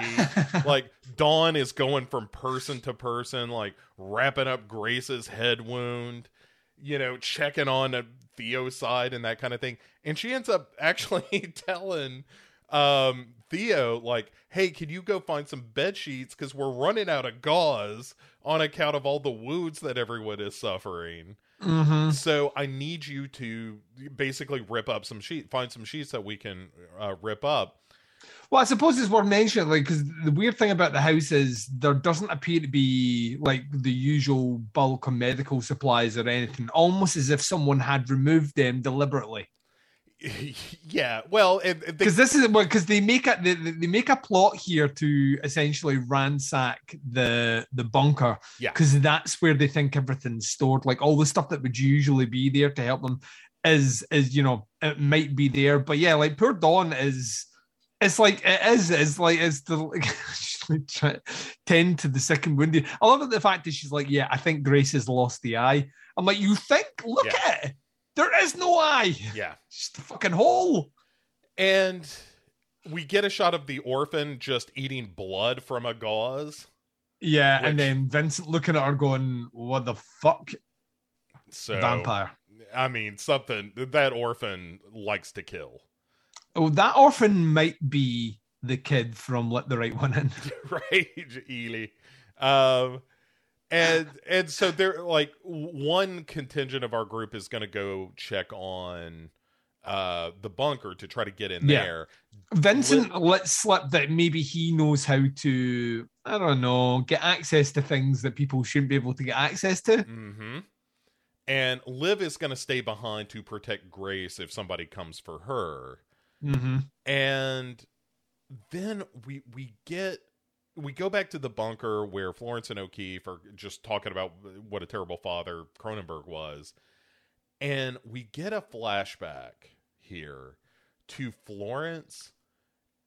This is what Dude, we were talking about. this right, this right now is. I mean, like Florence deserves to die a painful death, and what will come is, you know, we'll, come in the next episode. Better fucking pay that off Yeah. for all the shit she does in this show. If this is another just like weak slap on the wrists, very quick death, I am going to be hugely annoyed because this is, like I say, this is easily the most reprehensible character I've ever seen. So this is her bringing Theo in blindfolded hmm to see her new art project, which is an experience. Now, this is her taking the advice of the guy that's like, you need to find your own voice, your own pain, and all the rest. This is how she's interpreted that, which, if anything, is how a psychopath interpreted uh, like helpful advice. This would be like, you know, I mean, uh, this is it's kind of like that scene in Freddy Got Fingered where, you know, like, um, like Freddy gets told that he needs to get inside the animal hmm you need to get inside that animal and how he interprets that is actually physically finding roadkill gutting it and then putting it over the top of him and dancing like leatherface in the middle of the road. That's basically how she's interpreted this because he gets brought into this room and he's crunching on sand and he's like what's this i'm walking on? She's like sand. And i knew where this was going straight the fuck away. I was like oh no. And then she starts playing the police interrogation of very young Theo as to the events that happened the night his brother was abducted to Theo while he's blindfolded. hmm And of course, he has full on panic attack and Nam like flashbacks to kinder trauma, um, and then takes the blindfold off, and then then he gets to drink in the visualizations. Bo. It's so it's four screens with different reactions of Florence. You know, some laughing, some screaming, some crying. Then in the center of this art installation is a glass booth with a dummy in a don't look now rain slicker Yeah. sitting on a chair and blood just starts pouring onto it. Yeah. and she says, "I call this save me," and very rightly, Theo just loses his nut. Yeah, he's fucking appalled. Like, like the like had had the character like turned around and puked in a bucket, I would have understood that reaction. Yeah, for sure. And so we go back to the present where Florence is just drinking champagne and saying, Mhm. you know, my children are the greatest works of art I've ever produced. And in the midst Like of this, almost, almost on cue, Yeah. like as, if this was like a code word that triggered a trap for Cronenberg. he appears on on a TV screen and he's like, you know, uh, I know you're you're probably thinking that you're lucky to be here, but Yeah. this isn't about luck. Only one person can win, and so Yeah. you need to you need to display the kind of ruthlessness that the person You would who- have to display in the boardroom, Yes. essentially. If you're taking over this company, you need to be able to stand on the throat of anyone it takes to lead this company at the boardroom. And this is kill or be killed.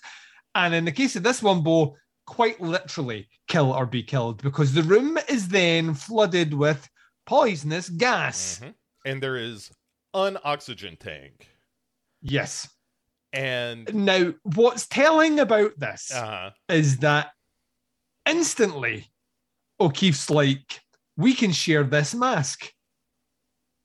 Like Yeah, O'Keefe, who has shown no aptitude at all with anything, including just like rudimentary objects, um, is like, you know, if we share this mask, we'll survive.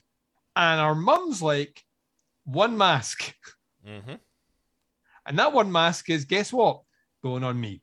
Um, Yeah, yeah, it's it, right. O- O'Keefe ultimately is going to die choking and foaming at the mouth Yeah. while Florence hoards the remaining oxygen for herself. and also seems confused by the fact that her daughter doesn't have a mask. yeah, right. like a, a reaction's like, "Well, where's your mask?" And outside though, outside the bunker, Theo and Vincent are trying to bust in, and Vincent's like, "Oh, if I only had like a little piece of metal or something." yeah, And once again, Dawn to the fucking rescue, and she's like, "Oh, here, take my earring, and and you can use that." Um, and then while all of this is going on, we get one more flashback. Uh, well, actually, there's two flashbacks left in this episode, Yeah. but there, one of this one is to Theo realizing that Florence has recorded his reaction on seeing the art installation for the first time, and she's then going to use in the art installation. boy. and he's like, "What do you like?" I don't give you permission to do that. Aside from the fact that just a moral uh, Yeah. code should Yeah, disallow aside from the fact of what the fuck were you thinking? Yeah. The, and uh and Florence is like, "Well, if you don't like it, then sue me." And yeah, it- and then she's like, "Actually, that'd be great if you did that because all that press is just going to make people want to come and see it more." yeah. And Theo tells her very rightly, "You are awful and selfish." Yeah, And then we cut and then we're like, the next scene will prove that wrong. Oh no, look at her watch her other child die as she hugs the fucking. Yeah, and so when when we get back to the present and they finally get the door open, Yeah, Theo rushes inside and pulls out O'Keefe and they verify like, "Oh, Dawn oh, she's she dead. Dawn, Yeah. yeah. is like, oh, she is fucking gone. And Theo is like, looks at his mother and is like, what did you do in there? And he goes inside and he's like, basically just tossing the bunker like he's looking for evidence. And while he's in there, he grabs some zip ties, which will come into play. Mhm. And but he comes back outside, and they're just like, "What happened in there?" And this is to your point that the one, Yeah, she's like, well, there was like there was gas came in and there was one mask, and the and Dawn's like, but you you know, the, you had to share it with O'Keefe, and you know she was just unlucky or something. She's like, no, there was there was only one mask, yeah, and that's when the realization kicks in that she put the mask on herself, but not her daughter, and then sat and watched her daughter die in front of her. And this, just like that, Theo just fucking snaps yeah. and about fucking time. Yeah, and she's like, I don't understand why everyone's acting like this. And he's like, because the mask was on you. It should have been Yeah. you dead in there. Yes, Because the mask was on you. Like you should have given up your life, which is many years in now, for your daughter. Yeah. And we get a shot of the orphan placing some leaves on O'Keefe's body to once again let us know that the orphan is crazy. Or or as seasoning for a later snack. right. And so Are these bay leaves? Mm. Theo throws some zip ties on Florence's hands and starts And no one comes to our defense this time. no, no, no. Not even Vincent. Actually, Vincent seems surprisingly on board with this. everyone does because I think everyone understands what a shitty person this is. Yeah. And yeah, yeah. so they march her like Wicker To Man our- style. Yeah, to her horrific art installation that we saw in the first episode that Yeah. David Cronenberg almost died laughing at. Yeah. And they basically like shove her head through one of the holes. Like it's a it. like a like a stalks Yeah. or something that you would see in ye old timey like town. And Theo, who is just having a field day with this, is like, Yeah. I call this the trial of the mother of the fucking decade. And Yeah. this is going to serve two purposes. One, if you survive the night, it proves that you're the killer. And if the Yes. killer gets you, it proves you're innocent of everything but being the worst person ever. So, best of luck. Like I, I, to be honest, is actually very very much like a witch trial. Then Yeah. yeah, Oh, uh, absolutely. yeah, And and so we get our final flashback of the episode, which is her getting a residency at Yeah. you know some art school or whatever. She's reading it out at the table, and it specifically highlights the fact that they're really interested in her family trauma angle that she's got Yeah. going here, which is like, and she's all excited. And everyone at the table's displaying the right reaction, which is, I don't know if we should be celebrating this. And then Cronenberg, who's like that, God, that I'm not going to finish this fucking meal either. I mean, once Jesus. again. um, yeah, and he's like, "You're making money off of the pain of this family and, and a personal tragedy that befell this family," and he he calls her pathetic. Yeah, but at the same time, I'm thinking Cronenberg knows that Vincent's alive, which is like, Yeah. like he he knows that he's hidden somewhere, and he's behind that, and he's like, and I'm like, hmm. I understand the I understand the high, you know the the high horse that you've decided to sit on there, but maybe take it down a notch or two, Cronenberg.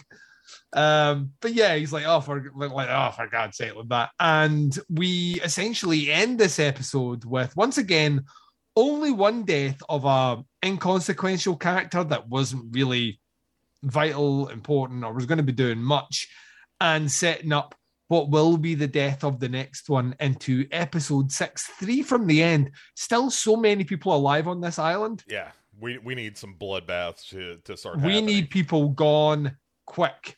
Like we have got Dawn, we have got Afra, we've got Liv, Theo, um, we've got Grace, uh, Florence who's still alive, and Vincent, and three episodes left. Yeah. It's a lot of characters. Um. All right. So th- yeah, the the last moments of the episode are just Florence tied to this sculpture. I don't screaming. want to die, Yeah. is what she says. and um do we have like i don't have any further theories because No, the, is the Doctor Death is behind us. Yeah. Like a hundred. Now that we know that Cronenberg is act, he designed that room for someone to die. yeah and we're going Right, to learn so something any- horrifying yeah. about the orphan that's the other thing. Anything that relates to oh there just happens to be a killer on the island or even my original theory which was well maybe he's hired dr death to kill him and she's went in for in a business for herself. All that's gone. Cronenberg has set this up that there will only be you know there will only be like the person that walks off this island is the sole heir because can be everyone only else is dead. Essentially yeah he's pulled a highlander. Yeah. Um, so like he's behind this, and to me, there's only one character, even logically, that could be in on this, and that's that's Doctor Death. So like, and once again, I'm I'm comfortable with that. But there's this episode, it was all smoke and mirrors. There is no substance at all. It didn't push any story really. Um, and it didn't kill off a character that needs to fucking go. Mhm. Like she needs to be gone. We don't need to have that as a cliffhanger. Florence is never winning the money. Why is that a cliffhanger? Like, you know, like some someone like a, a Theo being in danger or a Liv being in danger at the end of an episode. That's a cliffhanger because we're like, well, we thought they would be there at the end. This is a waste. And, uh, I, I once again, I I actively hate this series. Like, I actively hate it. I I I, I genuinely. This to me is every worst everything that's bad about slasher that we've seen in snippets yeah from all the other series in one season. I I, I Um, don't disagree with any of that. I Yeah. like I was telling you in the upfront, I think that the solstice season is more mean spirited, but A this hun- is yeah, it definitely is. Definitely is. this is more boring and unsurprising and Yeah. just shoddily written. It's it like if this is where you are at your fourth season, like I understand why you know under if you're Aaron Martin why you're excited because you're being greenlit for a season five. It must get to the point where he thinks to himself, right, maybe I can put this behind me, and then he gets more money flung at him, and he's like, well, maybe we're back doing slasher again. It's just the most un, it's just the most uninspired, like low rent shit that I've I've watched in a while, and I, I every time I, and the thing that I think is the confusing aspect. I don't base what I think my opinion on stuff will be off the internet because that's a fool's errand. But the fact that people were like, "Well, it's better than season three, or it's you know, it's actually not that bad." It just it boggles my mind how anyone can come away even thinking that. I, it's I, like no one should be happy about their involvement with this season. I yeah, I, I don't disagree. Um, yeah, th- yeah. This is uh, this is a rough one, but we've only got three left, and then we can move. Three on. left. I, ca- I can't. I cannot fucking wait. End of May, we will be done with Yeah, this show. it yeah, it, and we will be able to start anew. Uh, Yes. with with some stuff that's actually potentially pretty good. Um, Yeah, I, I cannot. Those conversations are going to be gold, my friend. Gold. Uh, all right. Well, Duncan, where can people find more out of you between now and when next we speak? please check me out on podcasts under the stairs and teapots collective teapots collective rapidly pushing an amazing series of shows doing the nasty looking at the se- uh, section three video nasties uh, titles myself and mark ball about sit down and do a friday the 13th movie the very first one which was on the tier three list. Um for no other reason than uh yeah it, it had blood in it maybe. I don't know. Fucking who cares? Um where to begin with? Continuing to look at film noir neo noir. The movie that the listeners are reviewing just now is strangers on a train. Uh, the movie that i have uh, i'm about to review that they'll be reviewing next is uh, a certain little movie which i think is mwah, chef's kiss which is brick um Oh yeah. and the, the neo noir category because I think that's like that is just movie. fucking all good. Um, if you are checking out the opera Omnias, it is coming back in April with a brand new director and a brand new resident host for a shorter season, but one that will hopefully keep you all occupied. And then, yeah, we just put out an episode of Chronicle where myself and the Baz sat and talked about uh, The Vanishing from 1988. On the main feed of Teapots, it's all the usual stuff coming your way. There will be a Russian roulette this month looking at the Hannibal franchise um, and other bits and bobs in the background. Very excitedly, we have announced uh, what's happening for summer series this year, and the draw was last night. So um, the busy work will uh, will begin from there. All that stuff can be found at teapotscast.com or wherever you listen to podcasts. Either search Teapots Collective or Podcasts Under the Stairs. Bo Ransdell, what about you? Uh, you can find pretty much everything I do over at legionpodcasts.com, where you can find not just this show, but uh, you can find The Dark Parade, which is uh, much like Podcast Under the Stairs. Um, it also uh, has a summer series, uh, has an upcoming episode with the Baz. No, no, no. Um, it is uh, uh, uh, uh, we're about to launch into April, which is nothing but 80 slashers. So Nice. um, we're doing it started off with April Fool's Day, and we're doing some Happy Birthday to Me, and we're doing some Hell Night, and we're doing My Bloody Valentine. Uh, so all of that stuff is coming up. Um, and uh, Heart of Horror with Kate Pollock. Uh, recently, we did an episode on uh, Kiss of the Damned and a discussion. It's a great fucking movie. It is a It's a terrific- great fucking movie. and, and a discussion of what is sexy that includes some stories about choking that you'll probably enjoy. Um, Nice. Yeah. And uh, what you're watching with Jamie and Bo, which is Jamie Sammons and myself, just kind of rapping about movies. And uh, yeah, lots of stuff. Uh, and then uh, last but certainly not least is Pick Six Movies, which just wrapped season 19 of that show. Holy fucking shit. Yeah. So um, we are launching season 20, which is called Bombs Away, which is notorious box office bombs. Um, and the first Give me a tease and a title there. uh, Cutthroat Island is the first episode of Oh that. man, and the thing is, I actually have a lot of. T- I know you're gonna eviscerate it because that's what you do. I have a lot of t- like Geena Davis is so pretty in that movie. It is Yeah. unbelievable. but yeah, they spent that that bankrupt that company. That u- Yeah. ultimately bankrupted Carolco. Mhm.